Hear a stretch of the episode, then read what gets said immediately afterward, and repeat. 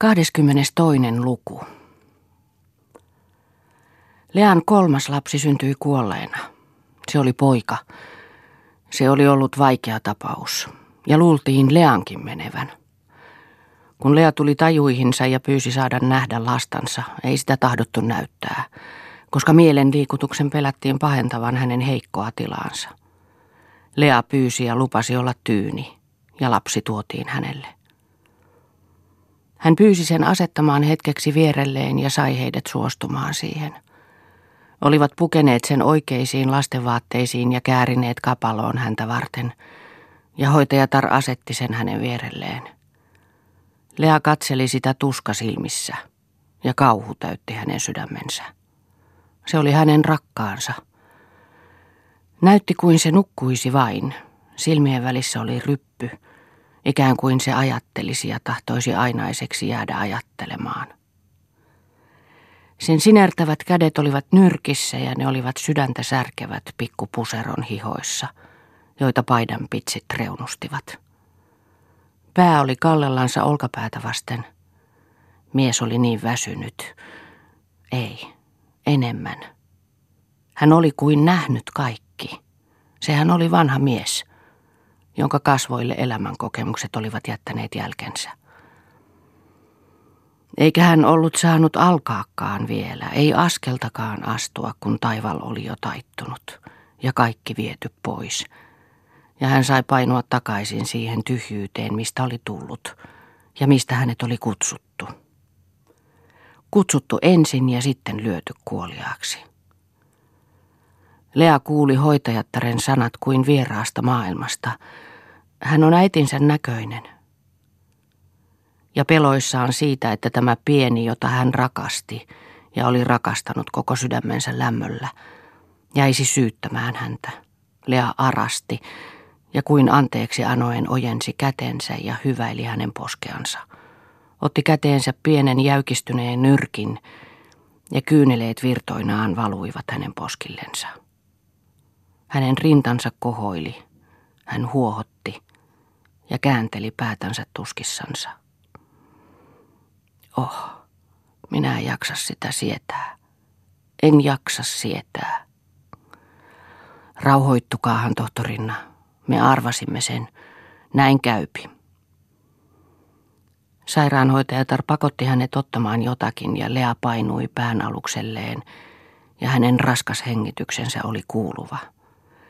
Nyt rauhoitumme, nyt rauhoitumme – Sairaanhoitajatar pyyhki hänen poskiansa, ja hänen sanansa valuivat kuin väkevä unilääke läpi Lean ruumiin, ja Leasta tuntui, että elämä pakeni. Hän vaipui puolihorroksiin. Ja sitten hän sai sen vaikutelman, että elämä jäikin taakse kokonaan, kuin vähäinen uni. Häntä ei vaivannut mikään. Hän kuolleen pojan kanssa kohosi jonnekin, liiti kauas avaruuteen jotakin valoa kohti. Valkeat pilvet hyväilevinä lähestyivät heitä, yhtyivät heihin, läpäisivät heidän ruumiinsa, veivät sen painon pois ja tuottivat autuuden tunnon. He katosivat olemattomiksi. Jäi kirkkautta vain. Kun Lea sitten heräsi ja avasi silmänsä, ei hän muistanut, missä hän oli. Eero istui vuoteen vieressä ja Lea ihmetteli, mikä mies se oli. Hän katsoi kummissansa ja kysyvästi. Sinä heräsit, sanoi Eero. Pahin on ohi. Tämähän oli se mies, jonka kanssa hän oli naimisissa. Tämän kanssa hän oli syntiä ja rikosta tehnyt, muisti Lea. Mitä olikaan tapahtunut? Hän katseli ympärilleen ja sitten vuoteelle vierelleen. Poika oli viety pois. Nyt hän muisti kaikki. Hän oli sairaalassa ja hänen lapsensa oli kuollut. Ja hänellä oli kaksi lasta kotona. Ajatus koitti pyrkiä sinne heidän luokseen. Mitenkä pienet jaksavat kotona, kysyi Lea. Mikä niillä on hätänä, hyvin ne jaksavat, niillä on hoitaja, hyvä tyttö. Mitenkä sinä nyt voit? Hyvin minä voin. Usko pois, näin on nyt parempi, sanoi Eero. Sinä tulet terveeksi ja pääset kotiin kohta. Me odotamme sinua. Odotatko sinäkin? Minä odotan. Kiitos siitä. Ehkä ei olisi pitänyt niin sanoa. Sehän oli rikostoveri tämä mies. Mutta Lea ei ollut selvillä vielä siitä maailmasta, mihin hän oli herännyt. Tämä oli uutta, ja ajatus ponnisteli ja koetti päästä kiinni siihen. Minä nukuin, sanoi Lea kuin selitykseksi, ja muisteli, mitä hän oli unessa kokenut. Ja hän oli neuvoton, kun ei tiennyt kumpiko maailma oli todellisempi. Niin, se oli unta vain se äskeinen, että hän olisi haihtunut pois. Ja tälle miehelle, koska hän oli väärin muistellut asioita ja syyttänyt, piti sanoa nyt jotakin, ettei hän luulisi, että Lea yhä syyttää. Oliko hän sanonut äsken, että rikostoveri, vai ajatellut sitä vain?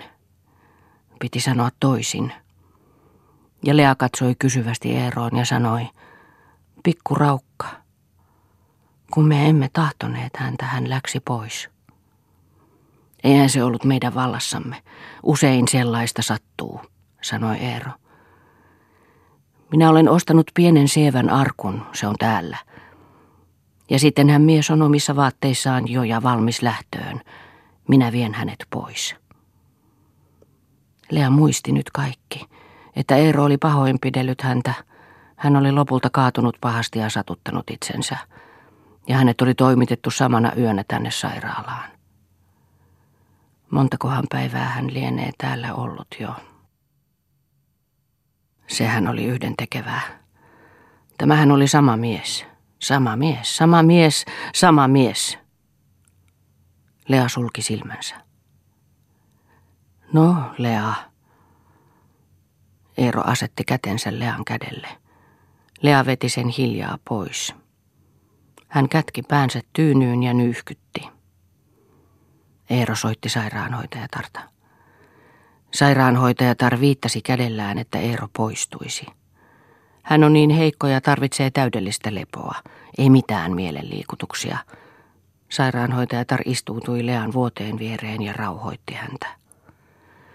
Lea pakotti itsensä tyyneksi, että saisi olla yksin ja ajatella. Hänellä oli niin paljon ajattelemista. Kaikki oli epäselvää ja tuskallista. Elämä – joka äsken oli tuntunut olevan niin kaukana, oli vyörynyt tänne ja kutsui häntä. Ja miten hän enää selviäisi? Hän tahtoi alistua nöyrästi, mutta painava syytös nujersi hänet. Kuka armahtaisi heitä? He olivat tuonneet lapsensa, jolla oli olemassaolon oikeutensa. Tuo mies vei nyt hänet pois – Tunsiko tuo mies mitään sydämessään? Ja hän oli hänen lastensa isä. Lapset. Ne sitoivat hänet tänne elämään. Niitä ei pitänyt jättää yksin. Minne joutuisivat ne? Kannettaisiinko nekin tunnottomasti pois jonnekin hautausmaan kolkkaan? Horroksiin vaipuessaan Lea ajatteli, minä en saa unohtaa tätä. Minä olen kiinni täällä Lapset tarvitsevat minua. Ikään kuin häntä kutsuttaisiin toiseen maailmaan ja hän voisi valita maailmoiden välillä. En tahdo päästä helpolla. Minun on saatava selvä kaikesta. Hän tarkoitti omaa syyllisyyttänsä. Pieni olisi sen tiennyt, jos olisi osannut tuntea ja voinut puhua, mitä hän oli kokenut jo. Sehän olin minä itse uutena elämänä ennen uutta syntymääni, loukattuna ja ruhjottuna. Lyötiinkö häntä päähän, selkäkö häneltä taitettiin vai tukahdutettiinko muuten? Ja hän meni pois häväistynä, eikä ollut mitään pahaa vielä tehnyt. Mitä tunsi hänen pelästynyt sielunsa? Ja äiti, minä olin äiti, enkä pystynyt suojelemaan häntä. Lean unen horros syveni. Hän nukahti. Hän oli kulkevinaan hiekkaista kultaista maantietä, jonka molemmin puolin oli vihreää, nurmea ja kukkia, kukkia. Siinä maantiellä kulki myös isoisä. He lähtivät kulkemaan yhdessä mäkeä ylös ja mäkeä alas. He tulivat kaitaiseen maapaikkaan, missä kuultavat järvet lepäsivät tyyninä, aivan tien molemmin puolin. Ilma oli sees ja kevyt, eikä ruumilla ollut mitään painoa. He liitelivät niin, että jalat tuskin koskettivat maata. Näin kuolleet kulkevat. Missä hän oli isä? Isoisä viittasi kädellään ja he joutuivat suureen, mustaan tupaan. Sen seinät olivat kiiltäviä ja tuvan ikkunasta tuli kylmiä valosäteitä ja muodosti lattialle kirkkaan neljön. Neljön keskellä leikki pieni poika. Se oli hänen äsken kuollut lapsensa. Penkin päässä istui vanha mies. Hän istui pää käden varassa ja tuijotti tulijoihin. Lea tunsi, että se oli isä ja että isä oli epätoivoissaan. Isä käänsi päänsä pois ja viittasi hänelle ja hän ymmärsi, ettei hänen pitänyt olla tuntevinaan häntä. Ja ymmärsi senkin, että jos hän tuntisi, hän kuolisi ja joutuisi tänne tuonen tuvalle. Hän läksi juoksemaan pois. Hänellä oli olevinaan kiire lasten luo. Hän juoksi ja juoksi, kunnes joku löi häntä päähän niin, että hän tuupertui. Suuret kädet tarttuivat häneen ja koettivat painaa häntä maan alle. Se oli Eero. Lea huusi kuoleman hädässä ja heräsi siihen. Se oli onneksi unta. Hän tajusi sen ja avasi silmänsä ja näki, että Aulis istui hänen sänkynsä vieressä. Näin unta, sanoi Lea. Lääkkeet vaikuttavat sen. Tulin juuri. Häiritsinkö hän sinua? Kiitos, että tulit. Minä kuulin tapauksesta Eerolta. No, älä pelkää. Kuulin, että olit kaatunut ja että olit sairastunut, sanoi Aulis hellä varoen. Säänkö kätesi, koitan pulssia. Lea ojensi kätensä ja Aulis otti sen hellästi kädellänsä ja kosketti sitä toisella kädellänsä kuin pyhää esinettä ja jäi pitelemään sitä. Lea katsoi häneen avonaisesti. Tuska, joka kuvastui Auliksen silmistä, saattoi Lean varustautumattomaksi. Auliksen suora ja avonainen katse avasi hänen sielunsa kokonaan, hänen tahtomattaan Auliksen nähtäväksi. Oli turhaa pakoilla. Lea näki ja ymmärsi, että Aulis tiesi kaikki. Hän katsoi syvälle Auliksen silmiin ja kysyi jännittyneenä ikään kuin se ratkaisisi hänelle nyt kaikkein tärkeimmän. Luuletko, että se oli hänen syytänsä?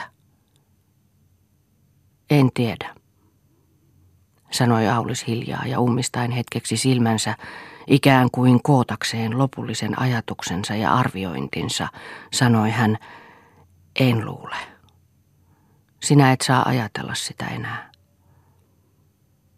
Minä en koskaan, en koskaan anna sitä anteeksi hänelle. En voi. Miksi hän tekee minun lasteni kodin? Sinä et tiedä. Minä tunnen hänet ehkä paremmin kuin luuletkaan, ainakin paremmin kuin sinä, ja tiedän suunnilleen kaikki. Muista se aina, sanoi Aulis. Nyt, tämän jälkeen, minä en tahdo tavata enkä nähdä sinua, Aulis. Hän tarkoitti, että ei tällä tavalla tavata enää. Minä tiesin sen, sanoi Aulis harvaan. Tiesin sen. Ja niin on oleva. Aulis nosti Lean kättä, kumartui sen puoleen ja painoi sitä otsallensa – Tuskaisena kuiskasi hän, miten sinä kärsit, armas. Sitten nousi hän ylös ja sanoi tavallisella äänellään itsensä voittaneena. Tulehan pian terveeksi. Lapsesi odottavat sinua. Sinulla on kaksi, joille elää, joilla kuilla ei ole yhtään. Ja Leaa rohkaistakseen sanoi hän reippaasti, tilasi ei ole huono. Tavallisesti ei potilaiden anneta tässä tilassa lukea. Tahdotko, niin minä toimitan tänne jonkun, joka sinulle lukee. Ei kiitos, Aulis. Aika kuluu ajatellessa. Sitä ajattelemista sinun tulee karttaa. Lupaatko? Niin, sinun on luvattava. Lupaan. Ja lupaat reipastua. Lupaan. Lea sulki hetkeksi silmänsä. Aulis, minä en ole kiittänyt sinua niin kuin minun koko sydämeni tahtoisi. Et hän luule, että minä olen kova ja kiittämätön. Tarvitsiko tuota sanoa? kysyi Aulis hellästi. No, sanohan, tarvitsiko? Ei. Onhan nyt parempi olla jo, onko? On. Niin sinä. Aulis ei voinut olla hyvästellessään työntämättä suortuvaa pois Lean otsalta. Sinä olet väkevämpi kuin minä. Hyvästi. Hyvästi. Vaikka hän ei Aulista koskaan enää näkisi siten, läheisenä. Vaikka Aulis olisi poissa ja kuollut, tiesi Lea, että Auliksessa olisi hänellä tuki ja näkymätön neuvonantaja – jos hän sitä tarvitsisi. Mutta hänen oli suoriuduttava yksin. Jonkin päivän perästä, kun Lea oli jo toipumassa, tuli Ester häntä katsomaan ja toi kukkia. Hän ei uskaltanut puhua sairaustapauksesta mitään. Ja Lea ymmärsi hyvin, miksi Ester oli vilkas ja iloinen, mutta oli sitä sillä tavalla, ettei se häntä loukannut. Ester koitti johtaa Lean ajatukset muuanne ja luotti, että Lea ymmärtää hänet.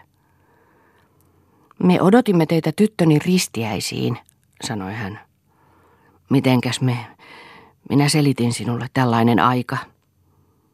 Mitenkä tyttösi voi? Kiitos pulska tyttö.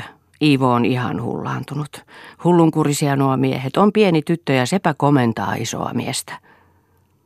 Iivo pääsi pankinjohtajaksi. Minä onnittelen sinua. Unohdin silloin puhelimessa. Iivoa on onnestanut niin, ja onhan Eeroakin. Sinulla on kunnon mies ja niin suloisia lapsia. Minä kävin teillä tänään. Poju etsii äitiä ja Pia myös. Kyllä on hauska, kun pääset kotiin. Tiedätkö, tuo poju on sitten suuremmoinen ja hyväpäinen. Me etsimme i-kirjaimia sanomalehdestä ja se kun poimii ja poimii ja tuo niitä minulle. Minua ihan nauratti. Onko poju käynyt täällä? Mutta hänet voi jo tuoda tänne. Tahdotko niin minä huomenna tuon? Lea kuunteli Esteriä liikuttuneena. Ester, kiitos. Voi kun sinä olet hyvä. Toivon pääseväni täältä pois pian. Kaipaan jo lapsia. Ei kannata pojua tänne tuoda. Poju. Lea hymyili. Sinulla on kauniita kukkia ennestäänkin. Mistä näitä tuollaisia valkeita neilikoita, joista jokainen on kuin satu? Eero tietysti toi. Aulis toi.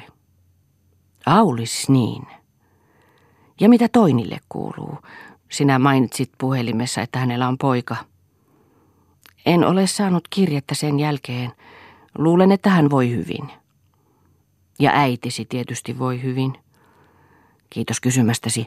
Äiti tuntuu olevan siellä kuin kotonaan ja kotonaan hän onkin. Matti Enolle oli syntynyt tyttö. Hänellä on nyt kuusi lasta. Iivo ihaili häntä. Hän sanoi, että sellainen kansanmies on kuin ruhtinas kaikessa hiljaisuudessa. Omituinen se Matti Eno. Kaikki pitävät hänestä. Valoisa. Oletko muuten huomannut, että ihmiset pitävät kirkkaista ja valoisista ihmisistä ja kammoksuvat synkkiä? Niin, ja sameita. Synkkyys sellaisenaan ei ole epämiellyttävä, mutta sameus on, kun ei tiedä, mitä ihminen on. Minä olen lehdistä huomannut, sanoi Lea, että sinä teet paljon yhteiskunnallista työtä, kuulut noihin yhdistyksiin ja komiteoihin. Katso sillä tavalla suojelee ihminen itseänsä myös, on menoa ja siitä ehkä on vähän hyötyäkin, ainakin uskomme niin. Kun ei ole, sanokaamme esimerkiksi mikään syvä luonne, eikä pysty yksinään auttamaan ketään eikä mitään aloitetta tekemään, niin yhteen liittymällä tällaiset vähemmät tekijät voivat saada aikaan jotakin. Pidätkö, että se on hullua? Ei, päinvastoin. On vaarallista vetäytyä syrjään kaikesta. Joskus voi sattua, että tarvitsee tukea. En tarkoita aineellista, henkistäkin ihan. Eihän koskaan tiedä. Olla yksin, se on pelata huonosti. Asettaa kaikki yhden kortin varaan. Jääpihän sitä aikaa yksinoloonkin. Ja täytyy koettaa loihtia esiin ihmisistä se hyvä, mikä niissä on. Vedota heihin, sillä tavalla koneisto käy. On luonnollista, että näkee hommaajissa paljon teeskentelyä, turhamaisuutta ja niin edespäin, mutta pakkoko siihen on kompastua. Pidättää arvostelunsa siinä kaikki. Ja siellä, missä vähimmin on luullut hyvää löytyvän, siellä sitä usein voi olla. Se on vain piilossa, halpahintaisen kuoren alla. Täytyy saada ihmiset liikkeelle. Ja ihminen on paljon parempi kuin hänestä luulisi. Mitä? Tuletko mukaan? Olen usein ajatellut sinua. Sinulle tekisi hyvää olla mukana. Ja sinusta olisi hyötyä. Sinulla on tervettä arvostelukykyä.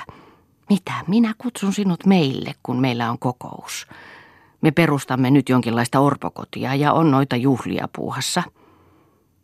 Ei, en minä voi, sanoi Lea. Minähän hoidan kodin yksin. Ajattelen nyt, miten siitä pääsisi. Sinä voisit pitää palvelijaa jo. Minäpä puhun Eeron kanssa. Ei, älä puhu, pyysi Lea. Minä itsehän katson, että näin on parempi. En, en minä puhu, älä pelkää. Sinä itse tietysti ymmärrät paremmin. Sen ainakin lupaat, että käyt meillä. Minä käyn. Mutta jos minä en kävisi, ei se johdu siitä, etten minä tahtoisi käydä. Uskothan Ester sen. Uskon tietysti. No, nyt minä lähden. Olen niin iloinen, että sinä näytät jo virkeältä. Lapsikulta, tule terveeksi. Ja ajattele pieniäsi kotona ja että ne etsivät sinua. Ester läksi pois. Hänen raikas olemuksensa vaikutti kuin puhdas tuuli. Lea virkistyi ja sai uutta ajattelemista, ja kummallista, että Ester oli hänestä aina oikeassa. Eikä Ester ollut kuin aivan tavallinen keskinkertainen, eikä Ester olisi pohjaltaan lainkaan ymmärtänyt heitä, Eeroa ja häntä. Varmasti olisi tuominnut heidät molemmat, jos olisi tiennyt, mihin he liian aikansa käyttivät. Esterin hyvä sydänkään ei olisi estänyt häntä tuomitsemasta. Ja niin oli, että hän, Lea, ei oloille mitään tainnut. Hän ei edes siinä niin pienessä piirissä pystynyt hyvän tekoon. Ihminen ei ollut helposti liikutettavissa, eikä jostakusta hyvää saanut esille, ei millään. Puhukoon Ester mitä puhunee. Oli sattunut niin, ettei Esterin ollut tarvinnut oppia tuntemaan noita ihmisiä. Ei edes oppia epäilemään, että elämää voitiin niin kurjasti tuhlata. Ei hän Leakaan ollut alussa uskonut. Hän torjui kauan pois niitä vaikutelmia, joita sai – sitten oli uskottava, kun sanat, niin kuin rautaruoskan iskut tuntuivat, kun piestiin ihminen maahan, kun luotiin eteen hauta. Mitä tiesi Ester siitä, mitä oli häpeällinen taistelu olemassaolon puolesta? Ja olemassaolon, jolla oli oikeutensa. Sillä oikeus olemiseen oli hänellä, Lealla, jos ei muuta, niin lastensa suojelijana. Hänen täytyi hyväksyä itsensä ja hän hyväksyi. Hänen täytyy hyväksyä menetelmänsä ja hän hyväksyi sen. Eikä hän edes muuta tietä eikä tapaa eteenpäin menoon keksinyt kuin sen, mikä hänellä oli ollut. Sillä muuta tietä ei ollut. Vaisto elää, kestää seisoa paikoillansa. Mihin oli sidottu, oli sidottu. Tuki ja turva ulkoapäin, mitä ne auttaisivat. Sai hävetä vain, että taistelu käytiin niin matalalla ja niin matalasti. Jos hän osaa ottavan sanan saisi, sehän olisi ollut naurettavaa vain. Almu, jota hän häpesi ottaa vastaan, oli seistävä yksin. Oli pidettävä koettelemuksena se kohtalo, jonka itse oli valinnut. Ketä syyttää siitä? Itseä. Kannettava siis itse – ja nurkumatta. Kun Lea pääsi kotiin, oli sinne tullut äidiltä kirje. Äiti kirjoitti. Rakas tyttäreni Lea, kuulin ikäväkseni, että sinä olet ollut sairaana ja että olet menettänyt pienen poikasi. Meidän tulee muistaa aina, että Herra antaa ja Herra ottaa. Ja nöyrin mielin alistua hänen tahtoonsa ja kiittää kaikesta siitä koettelemuksesta, jolla hän lähestyy meitä ja jonka hän viisaudessaan itse kullekin säätää, että me hänen valtakuntaansa varten kypsyisimme. Sillä on aina jokin tarkoitus, kaikella sillä surullakin, jota saamme kokea, vaikka emme sitä ymmärrä emmekä tajua. Luota täydelleen siihen, että poikasi ei mennyt pois muuta kuin hänen tahdostaan. Työnnä siis pois kaikki turha suru mielestäsi ja omistaudu vain kodillesi ja toisille lapsillesi, jotka, kuten kuulin, ovat terveitä ja reippaita. Luoja on suonut sinulle hyvän miehen ja onnelliset olosuhteet, jotka turvaavat sinut, niin kuin vain harvoja täällä turvataan. Tokko olet osannut olla kiitollinen kaikesta siitä hyvästä, mitä olet saanut. Sinulle tyttäreni on käynyt hyvin maailmassa. Toini kirjoitti, että hän on myös onnellinen muka. Minä en usko sellaiseen onneen, joka rakkaudelle perustetaan. Ei sille perusta mitään kunnollista. Olinhan minäkin naimisissa ja sille rakkaudelle se perustettiin. Olikos onnellinen? Vielä mitä? Ei siitä liiasta rakkaudesta ole mitään siunausta. Näin sen itse. Teidän isänne, levätköön siellä rauhassa, oli epäkäytännöllinen. Keneltä toimintatarmo ja käytännöllinen kyky puuttuivat, hän oli tuomittu onnettomaksi. Koeta olla käytännöllinen sinäkin ja jätä surut Herran haltuun ja hoida vain talouttasi ja miestäsi. Minulla on täällä työtä riittävästi ja pidän tätä nyt kotinani.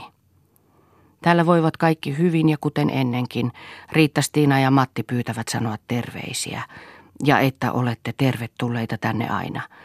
Riitta-Stiina pyytää sanoa, että hän itki ihan kun lapsesi kuoli ja sanoo, että hän tietää, ettei mikään suru ole niin raskas kuin lapsen kuolema. Sanon sen, vaikka minun mielipiteeni asiasta on toinen. Hän ei, nuori kun on, ota huomioon Jumalaa eikä näe elämää sen pitemmälle kuin käsivartensa verran. Lapsi säästyy suruista ja synnistä, kun ei tarvitse elää. Ja onko tämä elämäkään niin makea, että tätä pitää kaikkien ahnehtia? Voi hyvin, tyttäreni. Sano terveisiä miehellesi ja kirjoita joskus äidillesi.